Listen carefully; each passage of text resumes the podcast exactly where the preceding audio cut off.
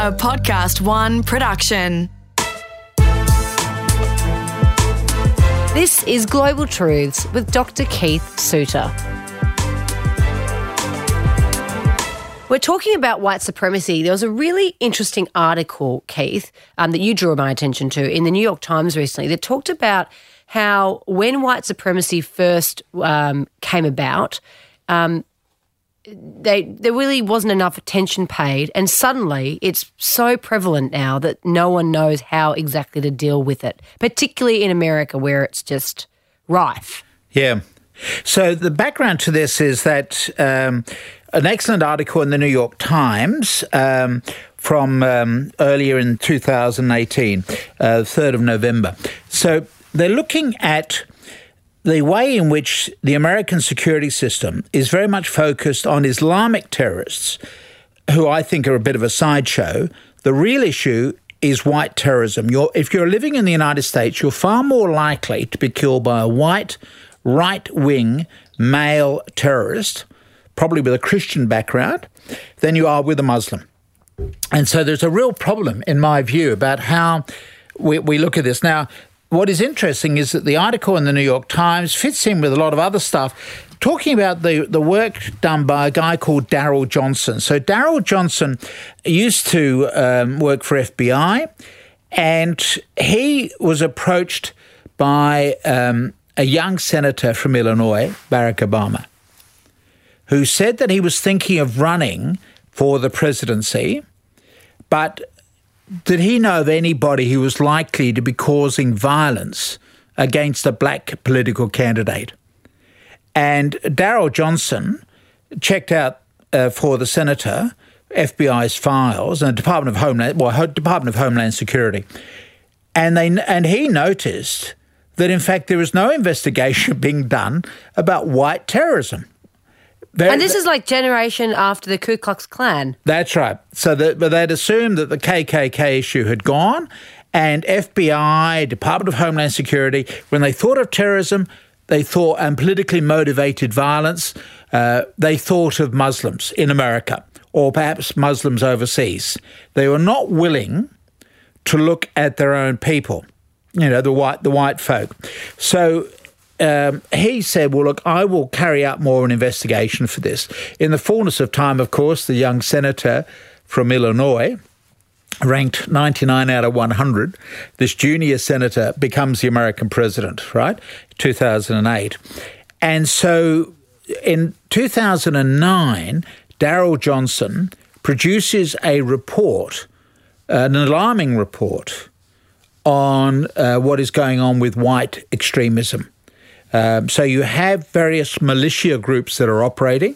Their slogan basically is, I love my country, but I'm scared of my government. Therefore, I've got to have a gun to defend myself. And so, so this is and this was building under George Bush. Yeah, well, it goes back beyond George Bush, but yeah. So, um, but he was the one, of course, who was very much associated with the war on terror. Um, but it, it, has continued to this day, this neglect of white terrorism. Now, uh, Daryl Johnson produced this report. It was an in house report, but it got leaked to right wing media outlet. And the right wing media outlet forced the government, this spineless president, which they had, Obama, to back down and disown the report. Even though the report is spot on. What? Yeah, it doesn't make any sense. Why? How would they do that? Well, because they just simply whipped up the media. And don't forget, Republican politicians are saying, you're talking about our voters. Now, of course, a lot of them just don't vote Republican anyway. They, they regard the Republicans as too left wing and too soft. But the, the Republicans could see that potentially some of their voters was going to get were going to get targeted by the monitoring of these right wing groups. And so they then whipped up this media storm and the Obama administration backed down. And Daryl Johnson later resigned. Um, he now runs his own consultancy. He's a really impressive individual, but betrayed by the White House, um, who wouldn't defend his report. So, what did it show exactly? That there were militias operating, that the numbers of white supremacists was growing in America, that their influence was growing as well, or was and, it still and they're carrying, yeah. So it's not just Ku Klux Klan, but you've got all sorts of, of neo-Nazi groups generally, etc. So he was warning about what we're seeing today with the, with this upsurge, particularly under Trump, of this extremist action. Don't forget, the Tea Party movement was getting underway, and the Tea Party movement would have contained people who were very much to be scrutinised by uh, the uh, Daryl Johnsons of this world if they've been allowed to be scrutinised. So the Tea Party end of the Republican Party said, You are beginning to, or trying to monitor what we are doing. Um, of course, Trump comes along and becomes the voice for the, the alienated people within the Tea Party. So, a lot of these guys, A lot of these guys now come out of the woodwork. Their point of view is respectable. They find, they yeah, they feel empowered. They feel empowered, yeah. Now, within the American tradition, you talk about the Ku Klux Klan, which was after the American Civil War, um, and that yeah, is what was the basis of them? So they came out after the the uh, the American internal- Civil War, Yeah. 1861 to 1865. in Gone with the Wind, So 1865, North versus South. the South loses. But the Confederates, some of the Confederates want to continue. Now, in the early, what are called the Reconstruction years, so it's 1865, for a few years, blacks do quite well. But then the South begins to exert pressure in Congress again, even though they lost the Civil War. And the gains that the blacks made were then taken away from them. And they lost them for almost 100 years. So that's why we get back the civil rights movement of Martin Luther King Jr., etc. Um, and so the, the Ku Klux Klan consisted of former Confederate soldiers from the South who wanted to keep the pressure on the black population as though they never lost the war, which is your attitude in Gone with the Wind. You know, tomorrow's another day, we'll keep the struggle going. So the KKK continued around. Uh, it, it morphed into all sorts of different variations, but that streak in American politics of being um, anti-black, anti-Jewish, anti-Semitism, that strand has always been, around, and it rises and it falls from time to time. And I think you spent you you you'd speak to a lot of people who have travelled around the South of America, and there's still very much a divide Oh yeah, right in the deep South, like Alabama, and you know all those countries, all the states along there. Just black and whites just absolutely. Yeah, don't really mix. Yeah. Uh, They're, they're very different worlds. Yeah. Uh, what is interesting, I find now, I've got to say, in the, in the United States, is that you do now have a black middle class. And um, 90% of black children are raised by single parents, usually the mums. So there's a huge amount of family breakdown. Barack Obama himself is a product of a single parent. But it's interesting to note that Mrs. Obama had parents who stayed together right the way through to the end until her father died. She represents a good role model for blacks. In other words, she came from a stable family background. All her side of the family did well. And indeed, until recently, she earned more money than he did. He was just an ordinary politician. She was the one with a good business brain. And she's got siblings who've done well in business as well. So that side of the Obama family represent good role models um, for other blacks. So you've now got an emerging black middle class. The Obamas being the standard example. Um, so you've got an emerging black middle class, as well as still having poor blacks.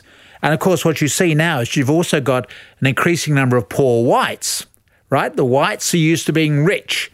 And now they say, well, you've got these blacks who are rich and we are poor. That is part of that anger within the United States. And so this is also feeding into this white extremism.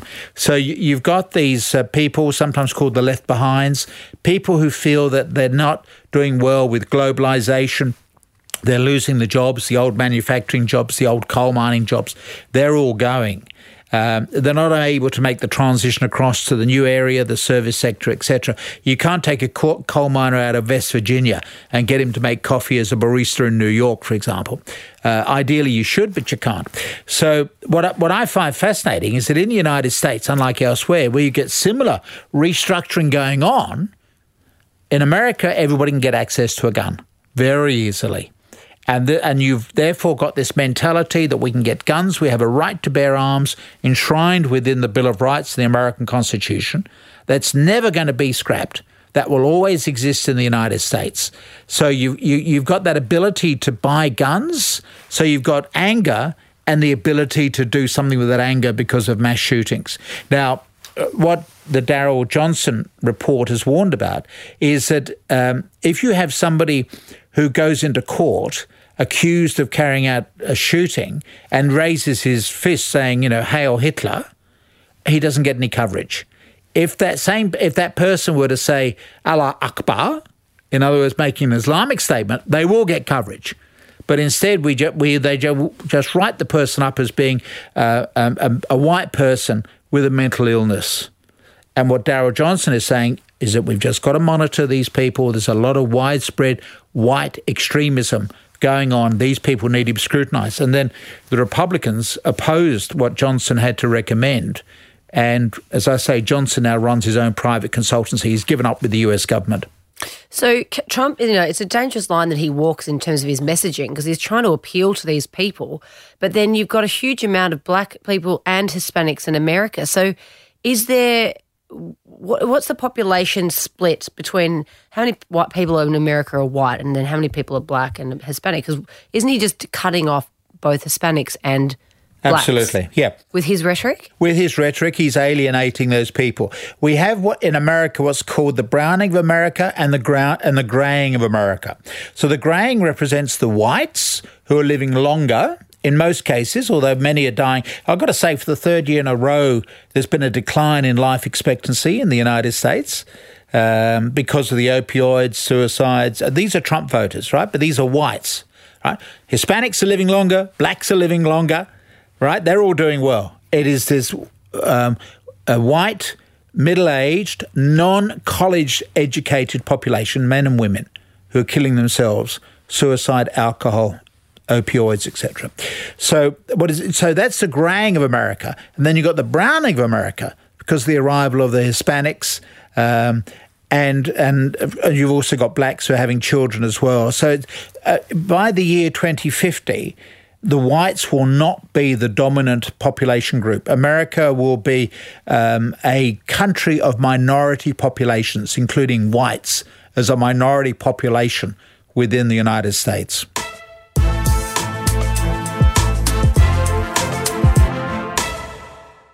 This is Global Truths with Dr. Keith Suter. We're talking about the rise of white nationalism and the uh, the problems it's posing in America and how it's been around obviously since the Ku Klux Klan, but um, that it's gone largely ignored in America for the last 10 years. And there's this big grassroots movement that's now just gotten so much momentum, and particularly with Trump now at the helm. But as we were talking about, the numbers aren't in his favour because if he's going to keep going on about Hispanics and, and black, well, he doesn't really go on about blacks, but it's just his it's yeah. wording, isn't it? It's the that's way he right. messages yeah, things, he phrases things, yeah. empowering white, um, white um, voters.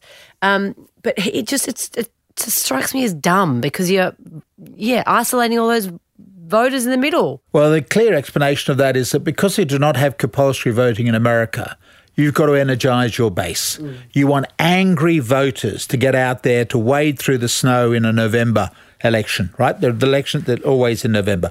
And the weather is usually bad. So you've got to get people out to vote. Now in Australia, you don't you don't get the same degree of extremism because people are forced to vote. And so in Australia, you tend to get a movement towards the middle. So really, Labor and Liberal are, are very difficult to tell apart. so, You know, Malcolm Turnbull could easily be the leader of a Labor Party, really, given the, some of the views that he's expressed. Um, so, and the same with, I'm almost a Scott Morrison type figure as well. So, in Australia, we have a movement towards this bland middle. In the United States, by contrast, you've got to energize your base to get them out there to vote. Remember the great uh, campaign slogan of President Bush, of George Bush, the year 2000, 2004 God, gays, and guns. We love God, hate gays, and think everybody should have a gun. Did and it that? worked. Yeah, Did he say it? That was that was the standard expression. B- verbatim? Yeah. Well, that was the theme of, of the speeches that he would give. They were the things that he would focus on. For example, he was talking about a constitutional amendment to ban gay marriage. Now, of course, that would never happen, right? You can't amend the US Constitution. It's so difficult. But it played well to his constituents. This is, well, no, I've got to, let me just be quite clear. This is not George Bush. This was Karl Rove. Bush's brain, right? Yes. So he is a Svengali who was working for George Bush, who, by the way, hates President Trump. But Karl Rove came up with that winning formula. The problem for the Republicans in 2008 and 2012 is they could not come up with another winning slogan to counter Barack Obama, which was this message of hope. And then, of course, um, in 2016, Donald Trump comes along from right outside the political mainstream, make America great again, uh, saying to Americans, you are victims of globalization, of uh, these bankers. He was very antagonistic towards bankers in the election campaign. So, um, you know, there, there, was this anger which he was able to mobilize. And of course, part of the problem is that some of that anger is also felt by people who love their guns and have got extremist point of view. And that's why it's so worrying about what Donald Trump is making respectable by his language. And this is why we're seeing this fracturing that's going on in America today. And this is why part of the reason why he doesn't have the support of many Republicans as well is that his his sort of divisiveness well, he, he is divisive. Um, the Republican Party is pretty well gone. Um, in the in the if you think back to uh, George Bush Senior, who died, of course, recently, it's interesting to note that his party no longer exists. So Prescott Bush, so that's Grandpappy, right? So he was a senator from the north. So the industrial heartland of the north was the heartland of Abraham Lincoln and the heartland of the Republican Party. It's not the heartland of the Republicans today. The heartland of the Republicans are the southern states and the mountain states. So it's very interesting how you've got this geographic realignment that has gone on. Plus, of course, those states in the Midwest as well. So we've seen, therefore, this realignment. So the old traditional areas of the Republican Party are now Democrat, or should be Democratic. Mrs. Clinton had done better in 2016. Um, and you've got a whole new power base. And this be- this goes back to 1968, um, the campaign by Richard Nixon, who would say, Yes, I am a Republican. It's the party of Abraham Lincoln, but it's not the party of civil rights. He played the race card in 1968 and has been able to go very well down that path of, uh, for a lot of other Republican candidates. Donald Trump is very much in that Nixon mold. There's a very good movie doing the rounds at the moment on Lyndon Johnson, and it looks at the role of Lyndon Johnson in getting that civil rights legislation passed. So he was from the South. He was in traditional Republican territory, but it was held by the Democrats. And what is interesting is that he was able to force through the civil rights legislation and uh, when he signed that legislation, he said, "We have ne- the Democrats have now lost the South for a generation." He was spot on because it enabled Nixon a few years later to come along and say, "Yes, the Republicans are the party of Abraham Lincoln, but we're not the party of civil rights legislation. Vote for us." And thus, you see this this revolution in those southern states that are now held by the Republicans. Very interesting development. But the worry that I've got is that we, when we think of terrorism in the United States, we think of Muslim terrorists, whereas we've got this warning from Daryl Johnson that you, we've got to be looking far more at white extremism. Um, so it's whites with weapons, with a political agenda to the far right. They are the real terrorists in the United States. This has been Global Truths with Dr. Keith Suter. It's recorded in the studios of Podcast One. Producer is me, Kate Mack. Production assistance by Liv Proud. Audio production by Darcy Thompson. And for more episodes, head to podcastone.com.au or download the Podcast One app.